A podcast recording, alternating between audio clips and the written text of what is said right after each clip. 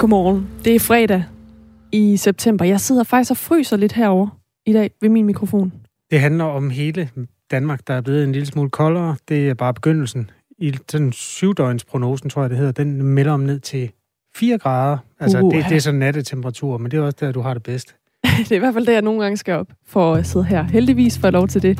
Øhm, ja, det kommer til at være nogen, der også står i øh, elpriser og energiens tegn, fordi det er bare noget, der fylder rigtig meget i øjeblikket, og noget, som vi jo alle sammen mærker en hel del til. Vi kommer også til at skulle tale om øh, andre historier her i løbet af morgenen. Ja, øh, cigaretskodder for eksempel, som skal fjernes fra naturen. Fremover er det tobaksindustrien, der får regningen. Helt konkret får kommunerne fra januar øh, næste år 32 millioner kroner om året fra tobaksindustrien til at fjerne cigaretskodder. Øh, fra den 5. januar træder det såkaldte oprydningsansvar nemlig i kraft i alle EU-lande. Direktøren for brancheforeningen Tobaksproducenterne er med i Radio 4 morgen. Ham skal vi tale med om et lille kvarter for at høre, hvordan man fra tobaksindustrien oplever for det første retfærdigheden i, i det her, og for det andet øh, sådan praktikken i det. Det er faktisk en kvinde. Nå, Tine Marie Dahl hedder hun, men øh, ja, hun er med lige om lidt, om et kvarters tid. Øhm, patienter, der står i kø til operation og har smerter, de skal have automatisk og også gratis adgang til fysioterapi. Så lyder det i et nyt debatindlæg fra Gigtforeningen og Danske Fysioterapeuter, fordi ifølge dem så er ventetiden for patienterne fyldt med smerter, og det har de altså brug for hjælp til at kunne håndtere. Så det skal vi også vende her til morgen. Det gør vi klokken 5 minutter over halv syv. En af verdens største svinekødsvirksomheder vinker farvel til en hel del medarbejdere. Det er Danish Crown, som i går varslede fyring af 350 medarbejdere på øh, slagterierne i Sæby og Ringsted. Det betyder meget for et lokalsamfund. Øh, det skal Carsten Thomsen hjælpe os med at belyse. Han er sidder i byrådet i Frederikshavns Kommune, og øh, han har også været tillidsmand på Danish Crown Slagteriet i Sæby, som hører kommunen til. Det er Radio 4 morgen, og jeg hedder Anne Philipsen. Jeg hedder Kasper Harbo. Godmorgen. Tak fordi du har tændt den her kolde fredag morgen. De høje elpriser har fået mange til at ændre adfærd. Downloade apps. Øhm, sagen er jo den, at øh, hvis man kører tøjvasken på det rigtige tidspunkt, så er der penge at spare. Eller er der? For i den sidste ende handler det om, hvilket, øh, hvilken type aftale du har lavet med dit elselskab, da du i tidernes morgen meldte dig til som kunde der. Faktisk er der for mange af os ikke rigtig noget at spare, selvom vi tænker over, hvornår vi bruger vores strøm. Fordi hvis man har en fastprisaftale, så kan det nærmest ikke ses på ens elregning, hvis man flytter strømforbruget fra de travle timer mellem 18 og 20 til de mere stille timer mellem 14 og 16. For man betaler en fast pris, hvis man har en fast prisaftale. Det ligger ligesom i navnet. Pernille Storgård er chef for kundeservice i Nordlys Energi. Godmorgen. Ja, godmorgen. Hvordan oplever I interessen hos kunderne i forhold til fastprisaftaler og øh, det modsatte? Altså man kan sige generelt, øh, der, der oplever vi rigtig meget interesse fra vores kunder, øh, som er kraftigt stigende omkring alt, hvad der vedrører energi. Altså vi er jo gået ind for det sidste år fra, at, øh, at det var noget, de færreste overhovedet spekulerede over til, at det er jo noget, alle tænker på lige nu, fordi det jo fylder så stor en del af vores privatbudget lige nu. Og, og netop det, du spørger om omkring, øh, hvad, hvad det er for nogle forskellige produkter, man kan vælge, er jo også for, for mange et helt nyt område, man skal begynde at forholde sig til.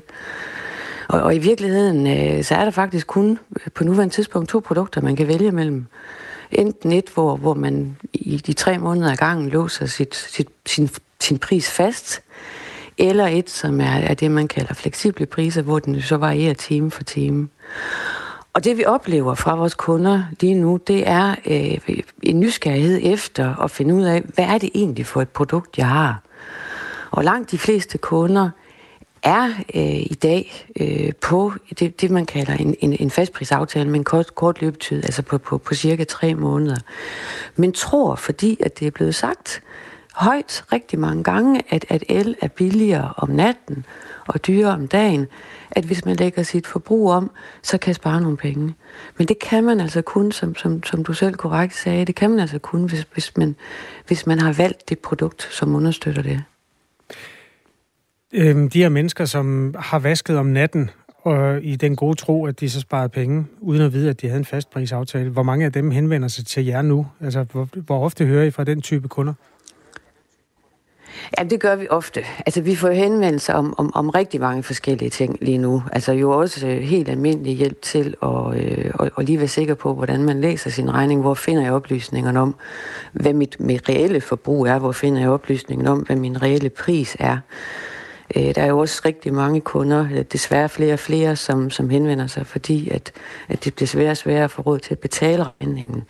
Men den her nysgerrighed omkring at forstå, øh, hvilket produkt man har, øh, stiger og stiger.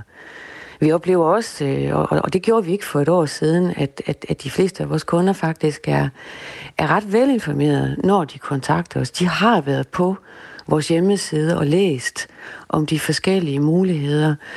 Men, men det, som man som forbruger eller som kunde meget ofte gerne vil, det er måske lige have en dobbelttjek på, om man har forstået det korrekt, og måske også lidt hjælp til at regne på, jamen lige præcis i min husstand, og med mine unger og mine arbejdstider, og når jeg laver mad, hvad kan så bedst svare sig for mig?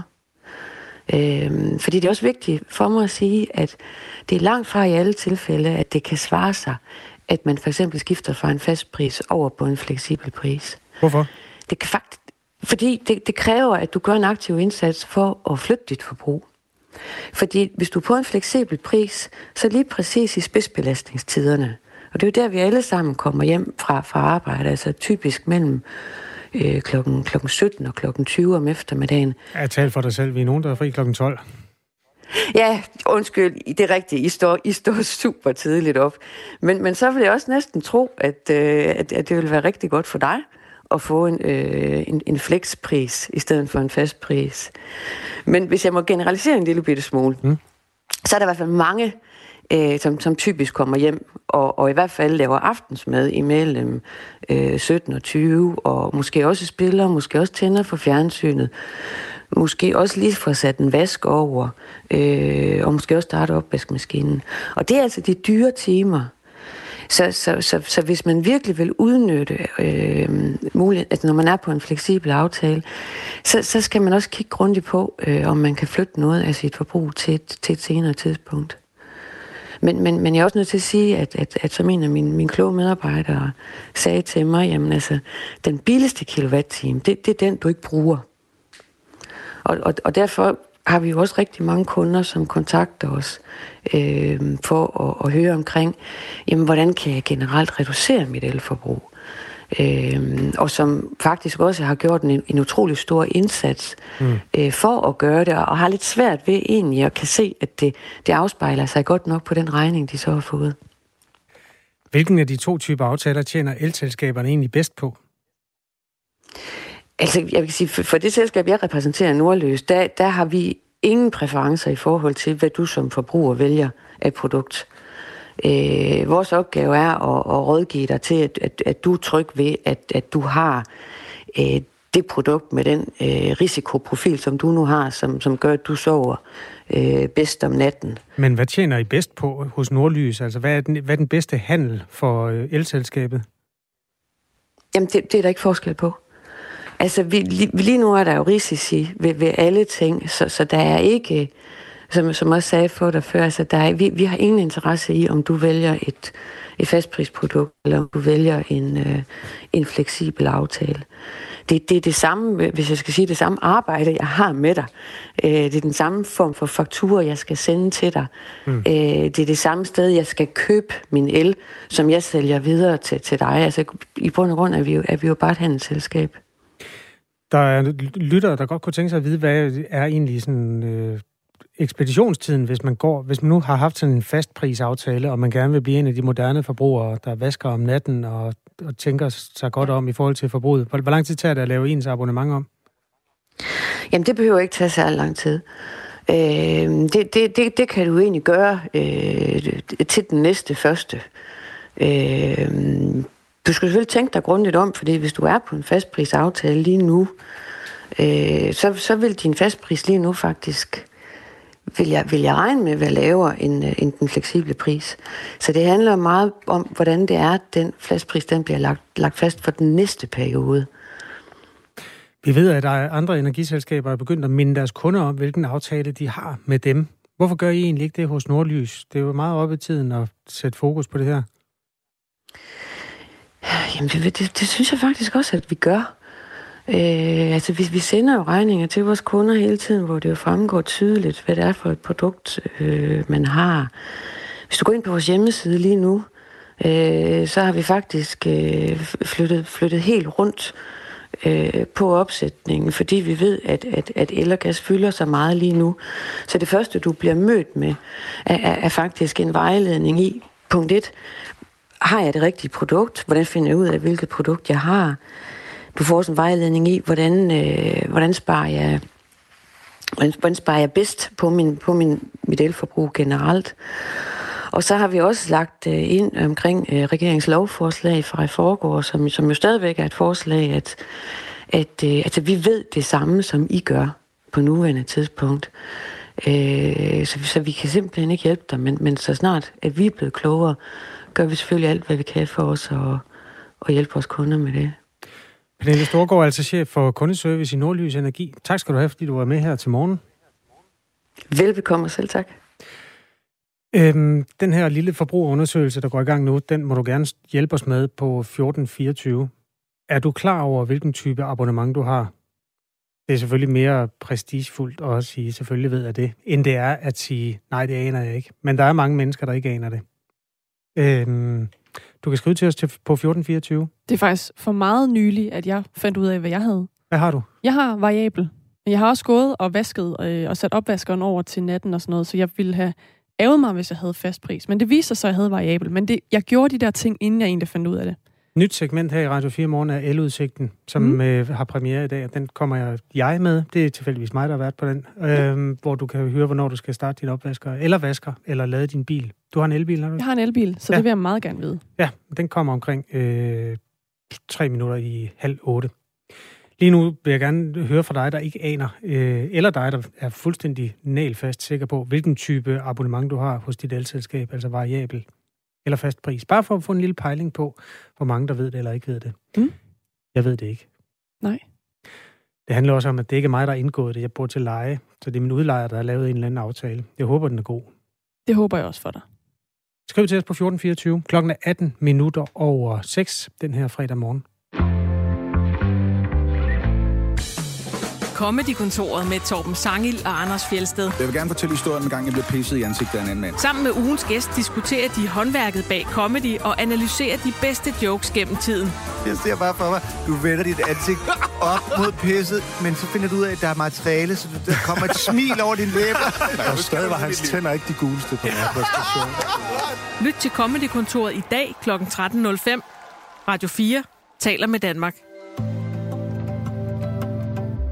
Når vi fremover skal have fjernet cigaretskodder fra naturen, så er det tobaksindustrien og ikke længere kommunen, som kommer til at få regningen for det. Helt konkret så får kommunerne fra januar næste år 32 millioner kroner om året fra tobaksindustrien til at rydde cigaretskodder op. Fra den 5. januar næste år, der træder det her såkaldte oprydningsansvar i kraft i alle EU-lande.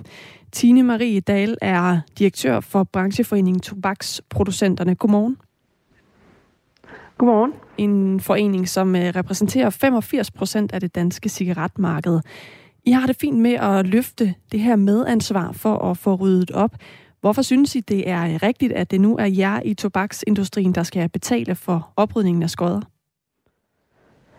Jamen det har vi det fint med, fordi at øh, vi anerkender, at øh, henkastet cigaretskod er et problem, øh, og at, øh, at det derfor også er øh, naturligt, at vi som øh, producenter tager et, øh, et medansvar. Så, øh, så derfor har vi det faktisk øh, helt fint med det, og men det selvfølgelig er en stor regning, der bliver smidt vores vej. Hvorfor har I egentlig så ikke bare tilbudt at gøre det tidligere, hvis I synes, det er en god idé? Fordi hvis du skulle gå ind og lave et oprydningsansvar selvstændigt som branche, øh, så skulle du jo, øh, altså hvis du selv skulle stå for oprydningen, det, det, altså det, det har vi hverken erfaring øh, eller øh, øh, viden om, hvordan man gør. Øh, så det er jo et spørgsmål om at lave en øh, lovgivning, hvor at, øh, at brancher, det er jo ikke kun os, der er omfattet, der bliver også andre brancher på sigt, øh, gå ind og, og, og, og, og facilitere et samarbejde med kommunerne, som jo egentlig står for oprydningen, øh, og så er der nogle rammer herfor. Øhm, så altså, man kan selvfølgelig godt sige, at altså, der er kommet noget lovgivning, og så skal vi efterleve det, og hvorfor har I ikke gjort det noget før? Jamen, vi har jo lavet andre initiativer på miljøområdet, men, øh, men øh, at lave et oprydningsansvar, det er noget, som, øh, som omfatter både myndigheder, kommuner og brancher. Det er en større øvelse, og derfor er det også fint, at det bliver øh, lavet i, i, i regi af Miljøministeriet og Miljøstyrelsen. Har I egentlig lavet nogle andre initiativer for, for at mindske antallet af skodder i naturen, altså nogle kampagner eller sådan noget? Altså vi har fra brancheforeningens side af, der har vi arbejdet med den her problematik i en to års tid, hvor det første vi gjorde var egentlig at kortlægge øh, problemets omfang, se på, øh, øh, hvor bliver der smidt flest skod, øh, hvor mange bliver der smidt, øh, og hvad er adfærden hos rygeren, og hvorfor gør rygeren, som rygeren gør. Og øh, så i første omgang var det et spørgsmål om at gå i dialog med organisationer, der ved noget om det her, så vi også selv kunne blive klogere på øh, problematikken. Dernæst så har vi så valgt at øh, har vi været tæt på at, at lancere deciderede kampagner. Man kunne så forstå på det her oprydningsansvar, eller producentansvar, som det også bliver kaldt, at øh, Miljøstyrelsen vil eksekvere nogle kampagner for næste år af, som vi så skal betale. Der er så afsat ud over de 32 millioner, du nævnte før, at der er afsat 5 millioner til både noget administration, og så også til, øh, til oplysningsindsatser. Så derfor vil vi selvfølgelig, som vi skal, betale en del af de her penge her, og så vil Miljøstyrelsen køre nogle oplysningsindsatser. Og det synes vi egentlig er en fornuftig model frem for, at vi selv skal gøre det. Øhm, fordi hvis vi går ind og laver oplysningsindsatser, som vi har kigget på, hvis vi laver en stor kampagne, så skal vi, grundet de meget øh, strenge regler, der er omkring vores produkter, Vær lidt ops på ikke at komme til at lave hverken direkte eller indirekte reklame for rygning, fordi så kan vi få et problem. Så det er egentlig meget fint, at det er Miljøstyrelsen, der afsender på, øh, på oplysningsindsatser. Men andre ting, vi har gjort, det har vi for eksempel gjort på øh, vores øh, emballage til tykke tobak og nikotinposer, altså det, som alle kalder for snus, der har vi sat øh, låg, øh, eller sådan inde i selve, altså låget har vi sat en skraldespand, hvor at øh, man så har mulighed for at komme af med sit produkt. Det er jeg helt sikker på, at der er også mange producenter, der gerne vil gøre på cigaretpakker, men det er simpelthen ikke muligt, fordi at, øh, at lave sådan inddesigne en, en skraldespand i en cigaretpakke, det kan man ikke få lov til i dag som cigaretproducent, fordi at øh, loven simpelthen ikke tillader det. Der er strenge krav til, hvordan en cigaretpakke skal se ud, hvor stor den skal være, hvor bred den skal være. Der skal være 65% sundhedsadvarsel på den, der skal være skattemærker, der skal være miljømærkning. Du ejer reelt ikke pakken længere som øh, cigaretproducent, så, øh, mm. så derfor kan du ikke lave en skraldespand på cigaretpakken. Og men jeg har fået mange mails siden i går fra, fra folk, der siger, hvorfor gør I ikke bare det? Men nu skal I altså øh, i stedet til at betale for øh, oprydningen, og øh, Miljøminister Lea Wermelin er godt tilfreds med den ordning, for hun fortæller, at cigaretskod er den type affald, der bliver fundet mest af i naturen. De 32 millioner, som I skal betale sådan, altså i alt, alle i, i tobaks mm. øh, sammenhængen, er et estimeret beløb for, hvad der tidligere er brugt på at fjerne skodder. Kommunerne får de cirka 29 millioner, og øh, så får Naturstyrelsen og Vejdirektoratet 2,5 millioner, oplyser Miljøministeriet til os her på Radio 4. Og som du også var inde på, mm. så er der så også øh, planer om de her 5 millioner kroner om året til administration af ordningen øh, i forhold til øh, øh en øh, mere sådan øh, oplysningstiltag, altså kampagner. Mener I, at det er vejen frem det her for at få øh, mindsket antallet af cigaretskodder i naturen, at man betaler sig fra øh, oprydningen?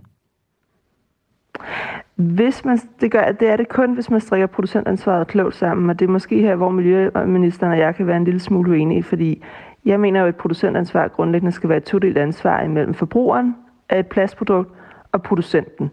Fordi hvis man ikke går ind og laver nogle, øh, hvor Miljøministeren har været mere ude og sige, at det er os som producenter, der skal bære den her, det her ansvar. Hvis ikke du laver nogle initiativer i det her tilfælde, der er målrettet slutbrugeren af produktet, det vil sige rygeren i det her tilfælde, så vil problemet jo bestå. Fordi så er der jo ikke nogen, noget incitament til, at man går ind og ændrer sin adfærd. Problemet hos en del ryger er også, at de øh, har en opfattelse om, at sådan et cigaretskod, det er jo bare sådan en lille lille papirsting, altså svare lidt til tyggegummi, det betyder vel ikke det store at smide det på gaden. Øh, hvorimod at de mennesker vil aldrig nogensinde kunne finde på at smide en plastikpose eller en pizzabak på gaden. Så derfor så skal der nogle oplysningsindsatser til for at få, øh, få rykket den her gruppe mennesker i øh, retning af en bedre affaldsadfærd. Så har vi jo også været ude og foreslå, at man også sanktionerer. Altså vi, vi gør det, som der allerede er mulighed for i loven, nemlig giver en bøde for at smide cigaretskod på gaden. Øh, det gør man i Sverige nu, det begynder man på i år. Det synes vi egentlig er, øh, er helt fint, fordi vi tror på, at det er sådan en, en, øh, en kombination af oplysning og sanktion, som, øh, som, som virker bedst.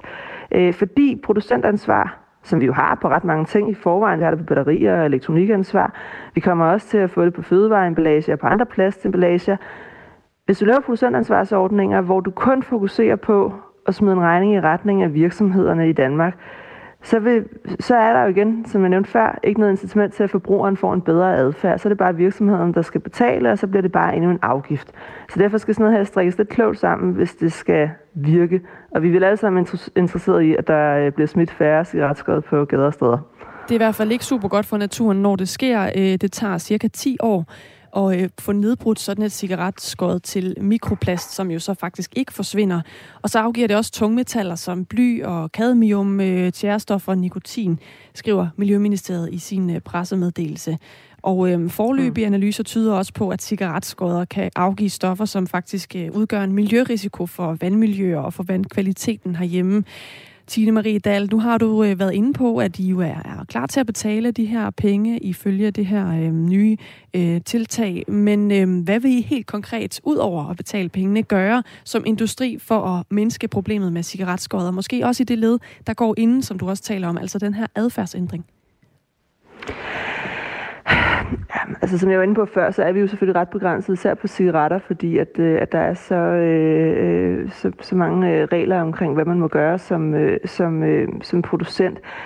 Hvad producenterne vil gøre fremadrettet, øh, kan jeg ikke og må jeg heller ikke svare på, fordi jeg er branchedirektør, så jeg øh, kan komme på kant med konkurrencereglerne, fordi det er jo et konkurrenceparameter. Hvis nu for eksempel der er en producent, der går ud og siger, i morgen laver vi et øh, bionedbrydeligt skod, øh, eller et skod, hvor der ikke er plast, eller en anden form for skod, som, øh, eller filter, som, øh, som så er mere øh, miljøvenligt, øh, så, øh, så vil jeg først få det at vide, når det kommer, øh, fordi det er konkurrenceparameter, men derudover så vil, øh, så vil det også være svært for producenten at kommunikere altså til rygeren, fordi at der kan være nogle regler omkring det, der gør, at det at du ikke bare kan sige, prøv at vi, vi har lanceret et bionedbrydeligt skod, værsgo ud, og så videre. Mm. Øhm, så, så det er lidt en svær løsning, øh, eller svær model for os, øh, hvor vi ikke har så mange handlemuligheder som andre brancher.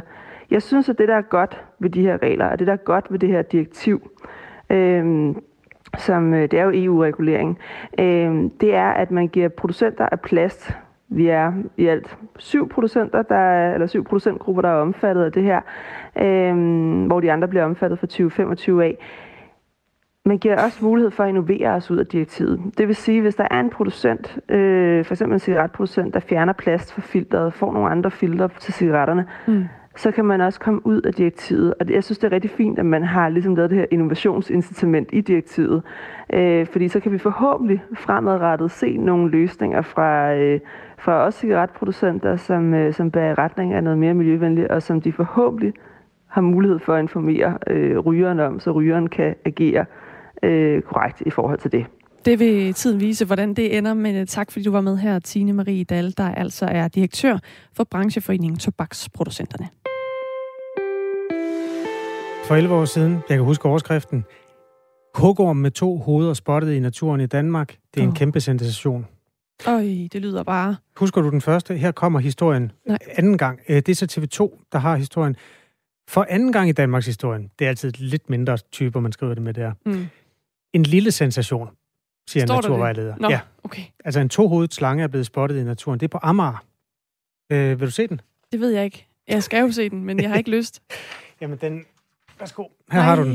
Det er en sno. Sno er ja. fuldstændig farlig. Den er ikke farligere end en regnorm. Slap nu af. Jamen, ja, ja, det er bare noget, øh, nej, men der er bare noget sci-fi, øh, science fiction-agtigt over sådan to hovedet. Jeg har det svært med det. Den, der har det sværest af snoen, øh, fortæller naturvejleder øh, Jes Ågaard. Det siger de altid. Som TV2 Lorry har snakket med. Jamen, altså, den bider jo ikke mennesker for himlens skyld. det er bare... Den, den har mange dilemmaer, hvilket hoved skal den spise med, hvordan jager den, hvordan gør den, og hvordan er det opstået. Han tror, at det ekstra hoved er dannet på et tidspunkt i slangens genetiske udvikling, hvor bundceller sandsynligvis begge to har troet, at de skulle udvikle sig som et hoved. Nå. Så har der manglet noget styring der. Det kender man fra mange arbejdspladser. ja, det gør man. Øhm, og han slutter altså med det udmærkede citat. Jeg vil kalde det en lille sensation. Ja, okay. Er den simpelthen i tvivl om, hvilket hoved den skal spise med? Nej, det ved man jo ikke. Nej, det er bare okay. det er ren spekulation. Det kan være.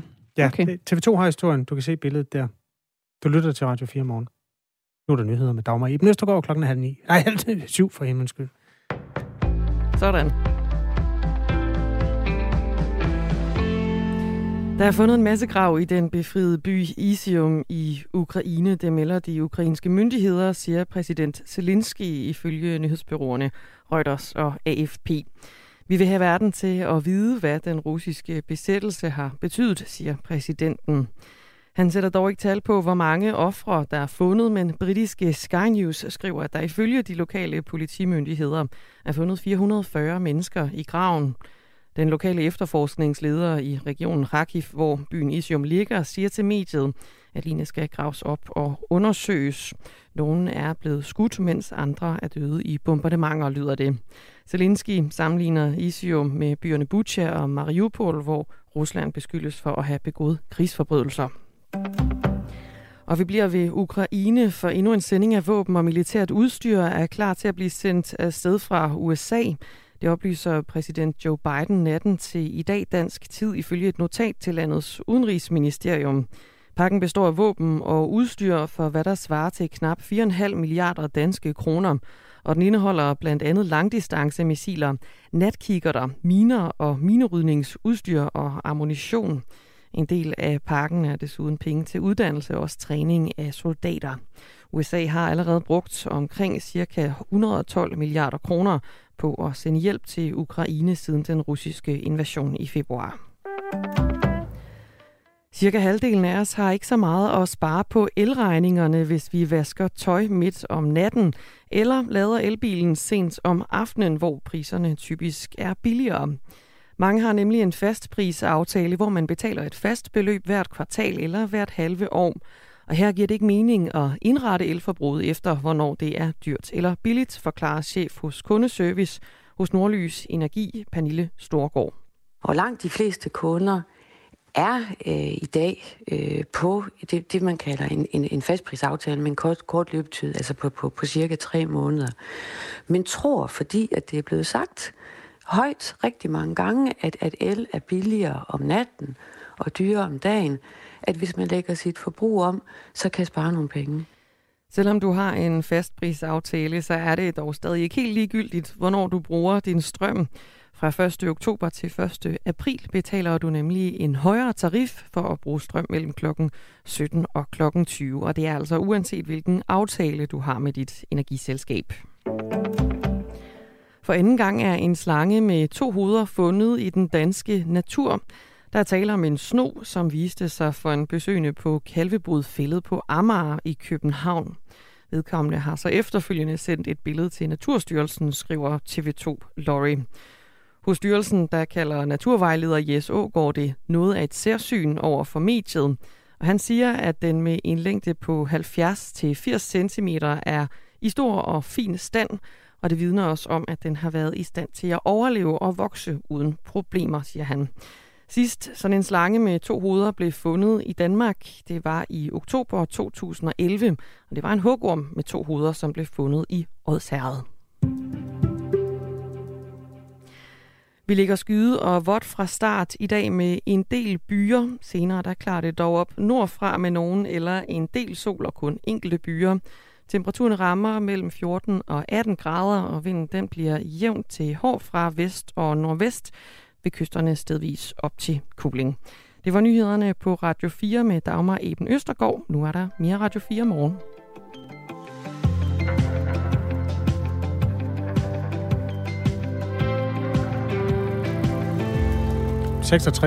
66,6 procent ved ikke, hvilken type elaftale de har. Er den uvidenskabelige øh, konklusion på de sms'er, vi har fået ind, da vi spurgte, øh, om du, der hører med på Radio 4 morgen, ved, om du har en fast aftale, altså hvor din elpris fastsættes hver tredje måned og er jævn derfra, eller om du har en variabel øh, prisaftale, hvor det betyder, at du kan vaske billigt om natten eller mellem 14 og 15 om eftermiddagen. Ja, det er kun en tredjedel, der oplyser, at det ved vedkommende godt. Det er jo den billige øh, omgang el der til ja. 2 kroner 16 per kilowatt-time. Indtil 1. oktober. Det er jo det, der bliver meget spændende for øh, dem, der så har fast pris. Hvad bliver den faste pris efter 1. oktober, hvor prisen bliver ændret igen? Det gør den jo sådan løbende i løbet af et år. Men altså indtil da er en lytter, der har en fast pris på 2,16 kroner per kilowatt-timer. Ronny er jo ikke ligeglad, hvilken aftale han har, fordi han har også et, øh, et hus, der varmes op med gas, og der er man oppe at bruge 5.000 om måneden. Så det er, elpri, eller det er ikke el, men gasprisen, der tvinger Ronny i knæ. Man kan skrive til os på nummer 1424, hvis man har input eller jo også spørgsmål i forhold til energien. Ja, fordi øh, vi kommer til at igen i dag gentage vores øh, lille tiltag Spørg om energikrisen hvor du altså kan få svar på øh, de spørgsmål, du måtte brænde inde med i den her tid, hvor der lige pludselig er nogle ting, vi skal forholde os til, som vi måske ikke har brugt særlig meget energi på egentlig at tænke på tidligere. Øh, I dag der har vi allieret os med Henrik Bisp, som er fagekspert inden for byggeteknik, bæredygtighed og energi ved Videnscentret Bolius. Han er med os øh, 20 minutter 7. Det her er Radio 4 Morgen med Anne Philipsen og Kasper Harbo. Et øh, nyhedsoverblik, hvor vi nu skal en tur, eller det hedder ikke et overblik, det hedder en ja, tre nyhedsmagasin i virkeligheden. Tre timer, som øh, lige nu skal en tur ind i sundhedsvæsenet. Hvis man står i kø til at få en operation, for eksempel i knæ eller hofte og har smerter, så er ventetiden rigtig lang. Og hvis ventetiden er længere end 30 dage, så skal man automatisk tilbydes gratis adgang til fysioterapi, lyder det i et debatindlæg fra Gigtforeningen og fra Danske Fysioterapeuter, som altså råber op i fællesskab i forbindelse med de lange ventelister og operationspuklen, som har samlet sig i sundhedsvæsenet. De to foreninger mener altså, at lige så snart en patient er blevet indstillet til en operation i enten knæ eller hofte, og behandlingsgarantien ikke kan overholdes, så bør det offentlige hjælpe med en omgang gratis fysioterapi til at afhjælpe smerterne, altså enten i det private eller det kommunale sundhedsvæsen. Direktøren i Gigtforeningen er med os nu, Mette Bryde Lind. Godmorgen. Godmorgen. Hvad er jeres begrundelse for, at øh, patienterne skal have gratis adgang til fysioterapi?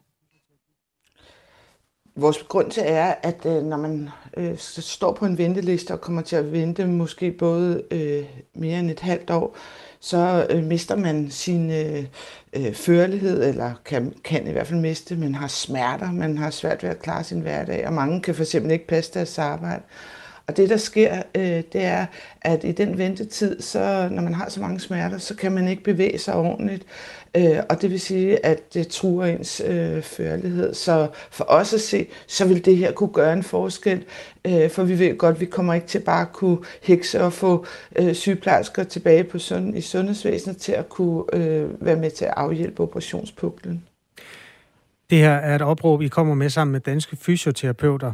Og øh, uanset det gode formål, så har det jo altid en, en sådan lidt speciel klang, når en, en, nogen, der udbyder en ydelse, siger, at øh, det offentlige skal betale for, at nogen kan komme til den ydelse. Hvilke overvejelser har I gjort i forbindelse med, at I gør det her sammen med danske fysioterapeuter? Jamen, øh, det, har vi, det er sådan set meget velovervejet, fordi det, der det egentlig handler om, vi ser det fra patientens side. Vi er vi, vi, ser, vi har prøvet at finde ud af, hvordan kan vi hjælpe øh, de mange mennesker, som står og venter på et nyt knæ og hofte, og hvor de virkelig har det dårligt. Man skal jo huske på, at det er jo nogen, der over en lang periode har været gennem udredning, træning, øh, patientuddannelse, inden at de er blevet indstillet til en operation. Og når man så skal vente yderligere og har det rigtig, rigtig dårligt, som øh, de mennesker har, øh, jamen så er vi nødt til at være med til at prøve at finde løsninger.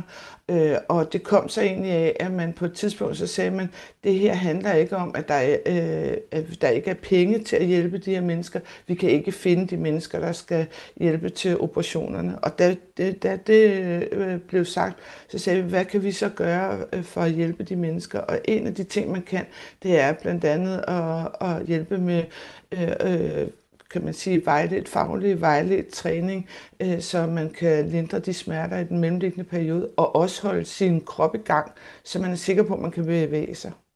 Som det er nu, kan man få et offentligt tilskud til øh, fysioterapi, hvis man får en henvisning fra en læge. Det tilskud er på lige knap 40 procent af den samlede regning. Jeg spørger lige igen, Mette Brydlind, fordi jeres argumentation for at gøre det er jo at hjælpe patienterne, men når der så står øh, fysioterapeuterne som medafsender på det, så kan nogen måske få den tanke, de vil jo bare have nogle kunder i butikken. Hvordan kan det være, at jeg allierede jer med dem øh, i sådan en kampagne eller et, øh, debatindlæg?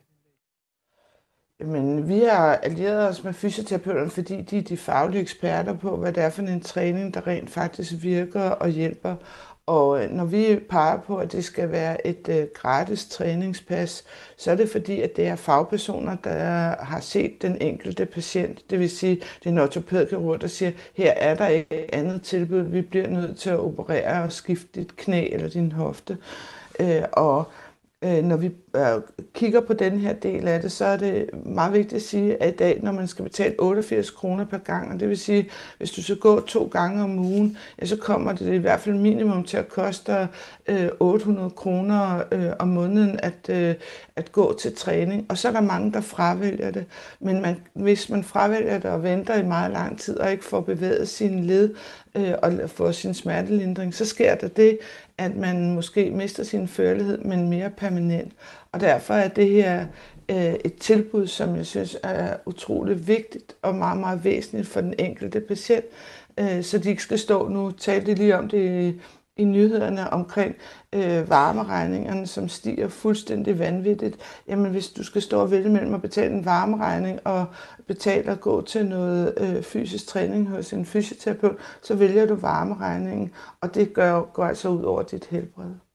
Med i Radio 4 lige nu er altså Mette Brydelind, der er direktør i Gigtforeningen, der sammen med danske fysioterapeuter har lavet et øh, debatindlæg, der råber op øh, i forbindelse med de lange ventelister og den store pukkel af operationer, der venter på at blive udført i sundhedsvæsenet.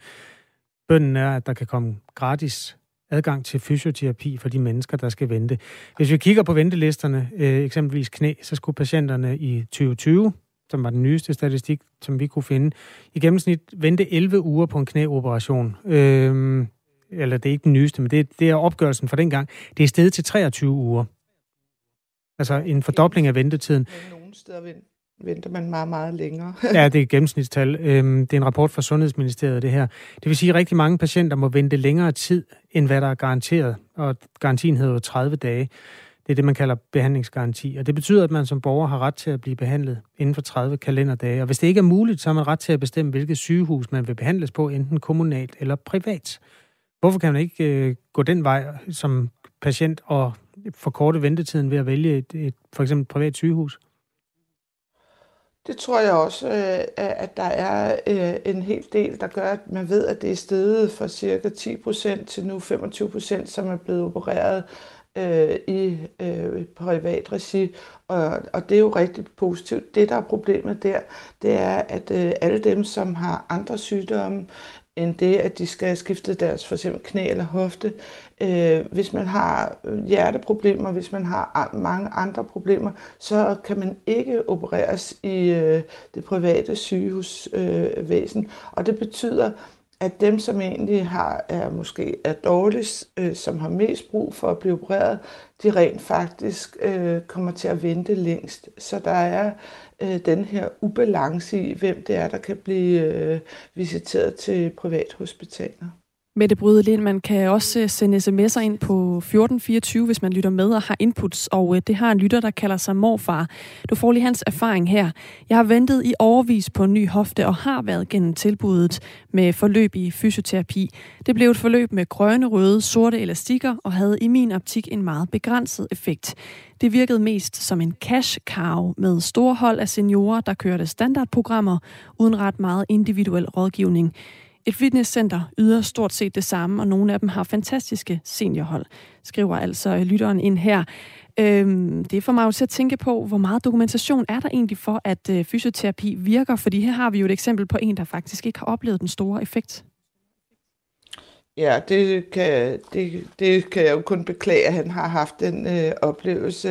Øh, men øh, der er faktisk rigtig god dokumentation øh, på, jeg tror, han har været igennem det forløb, der hedder et, øh, et glad forløb. Øh, og, øh, øh, og der træner man, øh, man lærer at træne på en bestemt metode, som man egentlig skal øh, øh, holde ved lige øh, efterfølgende, og der kommer man på storhold, og man kommer også til selvtræning.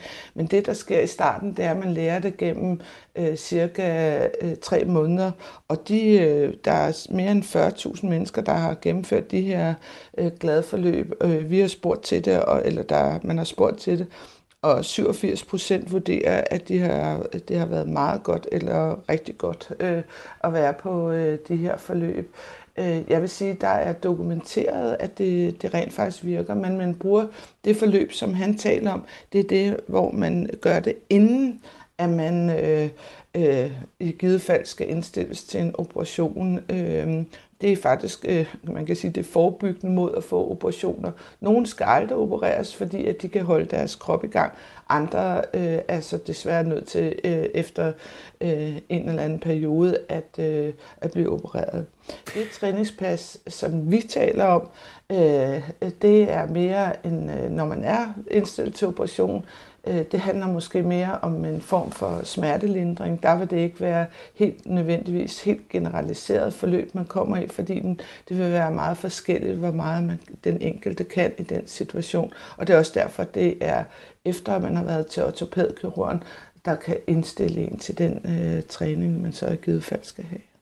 Afslutningsvis, Mette Brydelind fra Gigtforeningen. Sundhedsvæsenet mangler i forvejen penge, og staten er på vej ind i, det er vi alle sammen, på vej ind i en periode med formentlig recession og færre penge, der kommer i statskassen. Hvor skal de penge komme fra, tænker du, til sådan en ordning? Jamen, øh, jeg fik faktisk at vide, at, øh, at det var ikke problemet med, med penge i forhold til den her del af det. Og man skal også se... Hvem sagde det?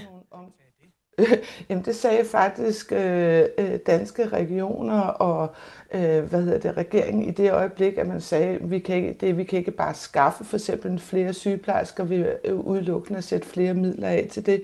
Det er ikke penge, der er problemet. Jeg ved godt, det er så... Det kommer ind på, hvem du spørger, tror jeg. ja, men, men når det er sagt, så er det her jo forhåbentlig en øh, overgangsperiode, indtil at øh, vi igen kommer tilbage til, at der ikke bliver de her meget lange ventetider. Det er den ene del af det. Men den anden er, at man skal huske, at det er ikke gratis at lade folk ikke øh, blive behandlet, fordi i den periode, så vil mange have brug for øh, øh, at blive sygemeldt. Det koster samfundet rigtig, rigtig mange penge, hvis du er på arbejdsmarkedet og ikke kan passe dit arbejde. Det er den ene del af det. Og den anden er, at for den store del, som måske øh, ikke har arbejde, men som ikke lige pludselig kan varetage sine egne, altså du kan ikke vaske dig selv, du kan ikke passe dit hjem, du kan ikke købe ind, jamen så er, der, øh, så er det jo så en hjemmehjælp, der skal gøre det, eller en social- og sundhedshjælper, mm. der skal gøre det i stedet for. Og der betyder det øh, faktisk noget, at det så er det offentlige, der øh, igen skal betale for det. Så det her, man kan sige, at vi flytter faktisk den øh, kan man sige, udgiftbyrde over til at hjælpe den enkelte patient, frem for at øh, det er samfundet, som skal ind og hjælpe patienten. Så der er også øh, god økonomi i den her del af det. Sådan lød det fra Mette Brydelind. Tak skal du have, direktør i Gigtforeningen, som altså beder om gratis fysioterapi til de mennesker, der venter mere end 30 dage på en operation i eksempelvis knæ eller hofte. Du lytter til Radio 4 Morgen. Morfar skrev ind på nummer 1424 med en erfaring, der var meget velanbragt. Det er vi glade for, når man gør. Skriv til os på 1424, hvis du har input til det, der sker her i nyhedsbilledet. 12 minutter i syv. Trænger vi ikke lige til sådan en lille øh, glad nyhed, set med danske briller? Har vi det? Det har jeg faktisk øh, med i dag. Danmark skal levere robotteknologi til den amerikanske rumfartsorganisation NASA. Nå. Det er da meget sejt. Ja, det er da super sejt. Hvilken type robot skal de lige bruge? De skal øh, bruge en robotarm. Okay. Og den kan, altså, de skal bruge mere end det, tror jeg. Øh, men det er altså øh, den, som øh, vi skal levere software til på øh, en international rummission. Det er instituttet øh, Teknisk, Teknologisk Institut i Odense, som øh, står for det her. Og det er så i øvrigt også, øh, altså det skal leveres til NASA, mm. som er en amerikanske rumfartsorganisation, og også til den europæiske rumfartsorganisation ESA. Hvilken planet skal det bruges på? Det ved jeg, jeg går ikke ud fra det jorden. Øh, nej, jeg er ret sikker på, at det er øh, Mars, men jeg synes faktisk ikke lige... Jo, det er det. Det er Mars. Der står øh, her at øh, i pressemeddelelsen, at øh, en af dem, der er programchef på øh, Teknologisk Institut, siger, dansk udviklet robotteknologi vil i fremtiden bevæge sig rundt i rødt Mars-støv. Det gør mig stolt. Det forstår jeg godt. Ja, det en kan jeg også godt forstå. eksportsucces, sådan en interstellar øh, eksportsucces fra øh, nyhedsbilledet i dag. Mm. Hvis du opdager en god nyhed, så er du i virkeligheden øh, meget velkommen til at skrive til os, fordi de tårner sig jo ikke op i den her tid, hvor krig og energikrise øh, er øh, på dagsordenen alle steder. Man kan skrive på 1424 kl. 649.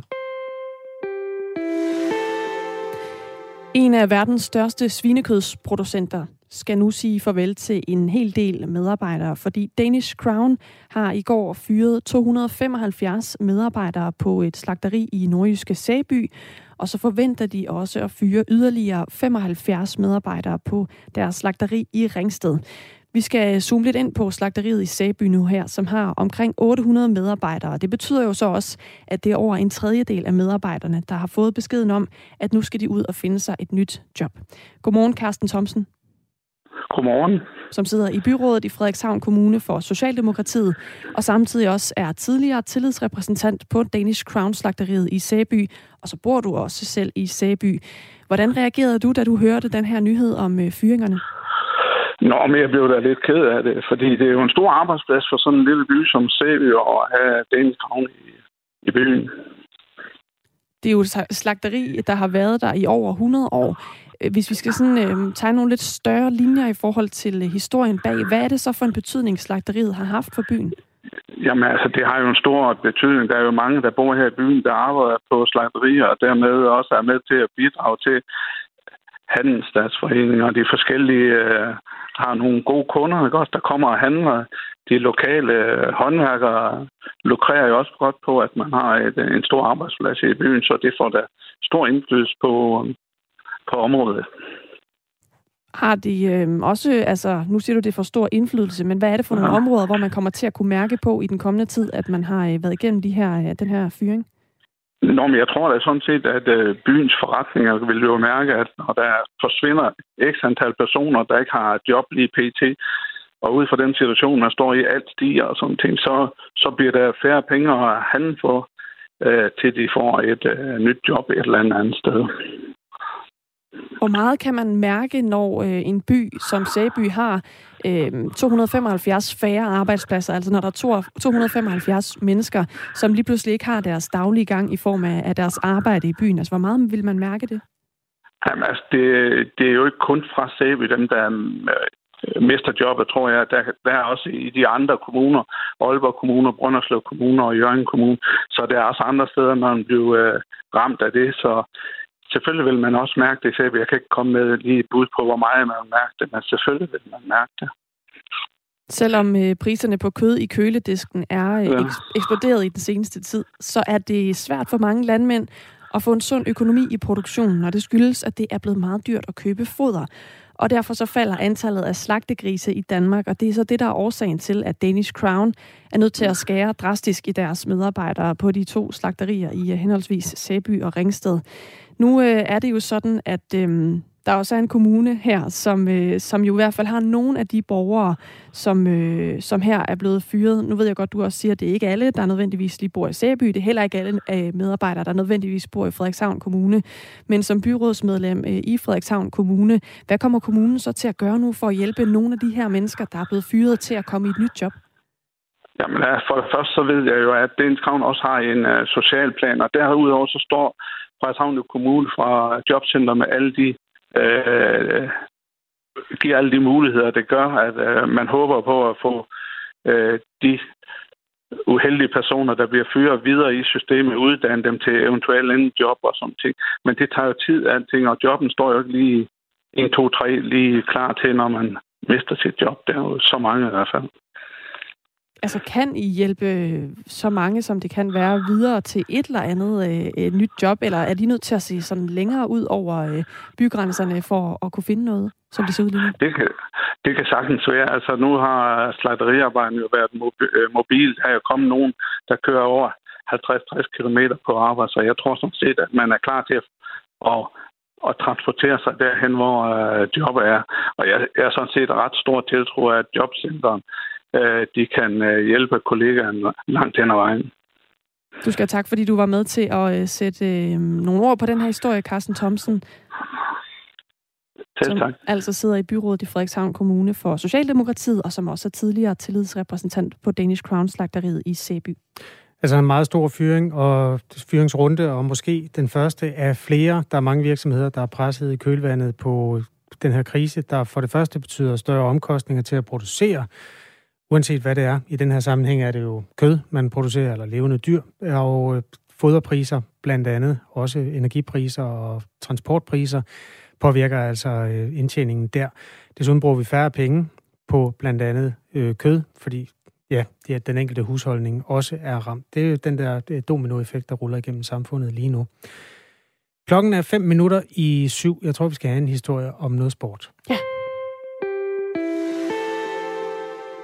Det svejsiske tennisikon Roger Federer stopper sin øh, karriere på topplan, efter han har spillet Lava Cup i næste uge. Han er 41 år, og han fortæller på Instagram, at han stopper med at spille kampe i ATP-turen og Grand Slam-turneringer. Alderen taget i betragtning er det jo ikke nogen kæmpe overraskelse, men det er alligevel en milepæl. Det fortæller journalist, forfatter og tenniskommentator på Eurosport, Anders Hård. Ja, der husker tennisstjerner fra 80'erne eller 90'erne, altså Bjørn Borg og Pete Sampras. Og, altså, de stoppede jo, da de var i slutningen af 20'erne, måske starten af 30'erne. Og sådan, altså, mm, for at kunne blive ved, altså, han har spillet professionel tennis i 24 år nu, Roger Federer, så skal man virkelig altså, elske sporten på en måde, ikke? Og elske det at rejse verden rundt og spille den og sådan noget. Altså, så ja, jeg tror, det er med tungt hjerte, han tager afsked her. Men kroppen vil ikke mere. Ifølge Anders Hård var Roger, Roger Federer, som han udtaler det, måske den største stjerne, tennissporten nogensinde har set. Hvad gjorde ham til det? Det forsøger Anders Hård at øh, svare på her. Til at starte med, så havde han sådan et helt ekstraordinært talent. Øhm, og det er der jo ikke mange, der har, men altså, det er jo ikke alle, der har så stort et talent, som så også formår ligesom sådan at få det hele til at samle sig. Altså, han, han, han var lidt længere tid om at skabe sådan de helt store resultater, end, end mange andre har været. Uh, måske fordi der var så, så mange muligheder, så mange facetter i hans spil, og det tog lidt tid for det ligesom at, at finde sammen og blive til noget sådan decideret virtuost. Uh, og så dominerede han så, da først det fandt sammen, så fuldstændig sporten, som ingen nogensinde før, eller faktisk heller ikke siden, gjorde der i midten af nullerne. Altså på en måde, hvor at det spændende ikke var, om han vandt, for det gjorde han hele tiden. Det spændende var, hvordan hans geni, det ligesom skulle udfolde sig i den her kamp. Altså modstanderne var ligesom sådan en slags, øh, ja, jeg ved ikke engang, hvad vi skal sammenligne det med, de var bare sådan en anledning til at, øh, til at han kunne udfolde sig og kreativt på den måde, som han, han var i stand til. Og det der, tror jeg, måske også gjorde det lidt særligt, det var, at det skete på et tidspunkt, hvor man har måske lidt vendt sig til, at især herretennis var sådan noget meget hårdt slående, power, service og bum bum. Øh, lidt kedeligt. Altså, og der viste Roger Federer, at Øh, man kan godt øh, komme med al den power, altså at kunne alt det brølende og det store og det stærke, og så samtidig ligesom fylde det ud med øh, skønhed, kreativitet og altså spille tennis, som bare så inspirerende, at folk bare sad derhjemme og på tilskuerpladserne med kæber helt nede omkring anklerne. Altså. Roger Federer nåede at vinde 20 Grand Slam-titler, øh, han vandt i alt 369 sejre i den turneringssammenhæng, og derfor er han også øh, den, der har vundet flest overhovedet i historien i Grand Slam-sammenhæng. Nu har vi fortalt, hvor god han er, så er det måske meget fint at nævne, at der er en dansker, der har banket Roger Federer i to sæt ved den turnering, der hed Miami Masters. Det var sidste år 1000 godt nok, 1999, hvor Kenneth Carlsen mødte Roger Federer på det tidspunkt var han kun 17 år, øh, kæmpestjernen, som altså var en stjerne i SB. Øh, Federer har talt med øh, TV2, og, nej, undskyld, med DR om sagen, og kan godt huske kampen om den her unge spiller, som på vej øh, frem var noget af en hurdle. Det var tæt øh, 7-5, 7-6 var cifrene i Kenneth Carlsens favør. Øhm, som ung spiller mangler man nogle gange rutinen og laver nogle fejl på tidspunkter. Øh, og det var også det, der skete i forbindelse med den kamp, siger Kenneth Carlsen, som altså er en af de få øh, tennisspillere i verden, der kan kalde sig ubesejret mod Roger Federer.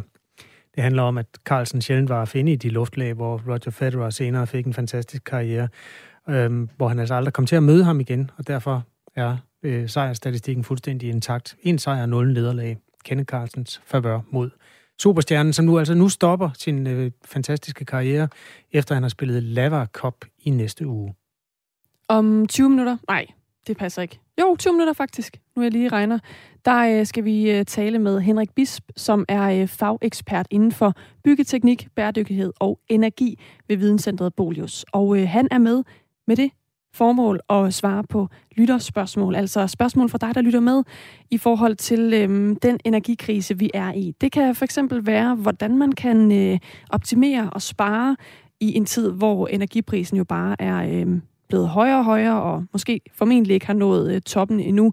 Øhm, han kan altså svare på rigtig meget i forhold til at optimere sin bolig, sit øh, forbrug på øh, energiområdet. Og han er altså med 20 minutter over syv. Så send endelig dit øh, spørgsmål til Henrik Bisp ind på sms nummer 1424, så sender vi dem videre til ham, når han er med her om 20 minutters tid. Vi har også eludsigten. Det er en meget spændende dag, hvor elpriserne svinger meget op og ned. En nyskabelse her i Radio 4 morgen, som lige nu giver ordet til nyhedsvært Dagmar i Østergaard klokken 7.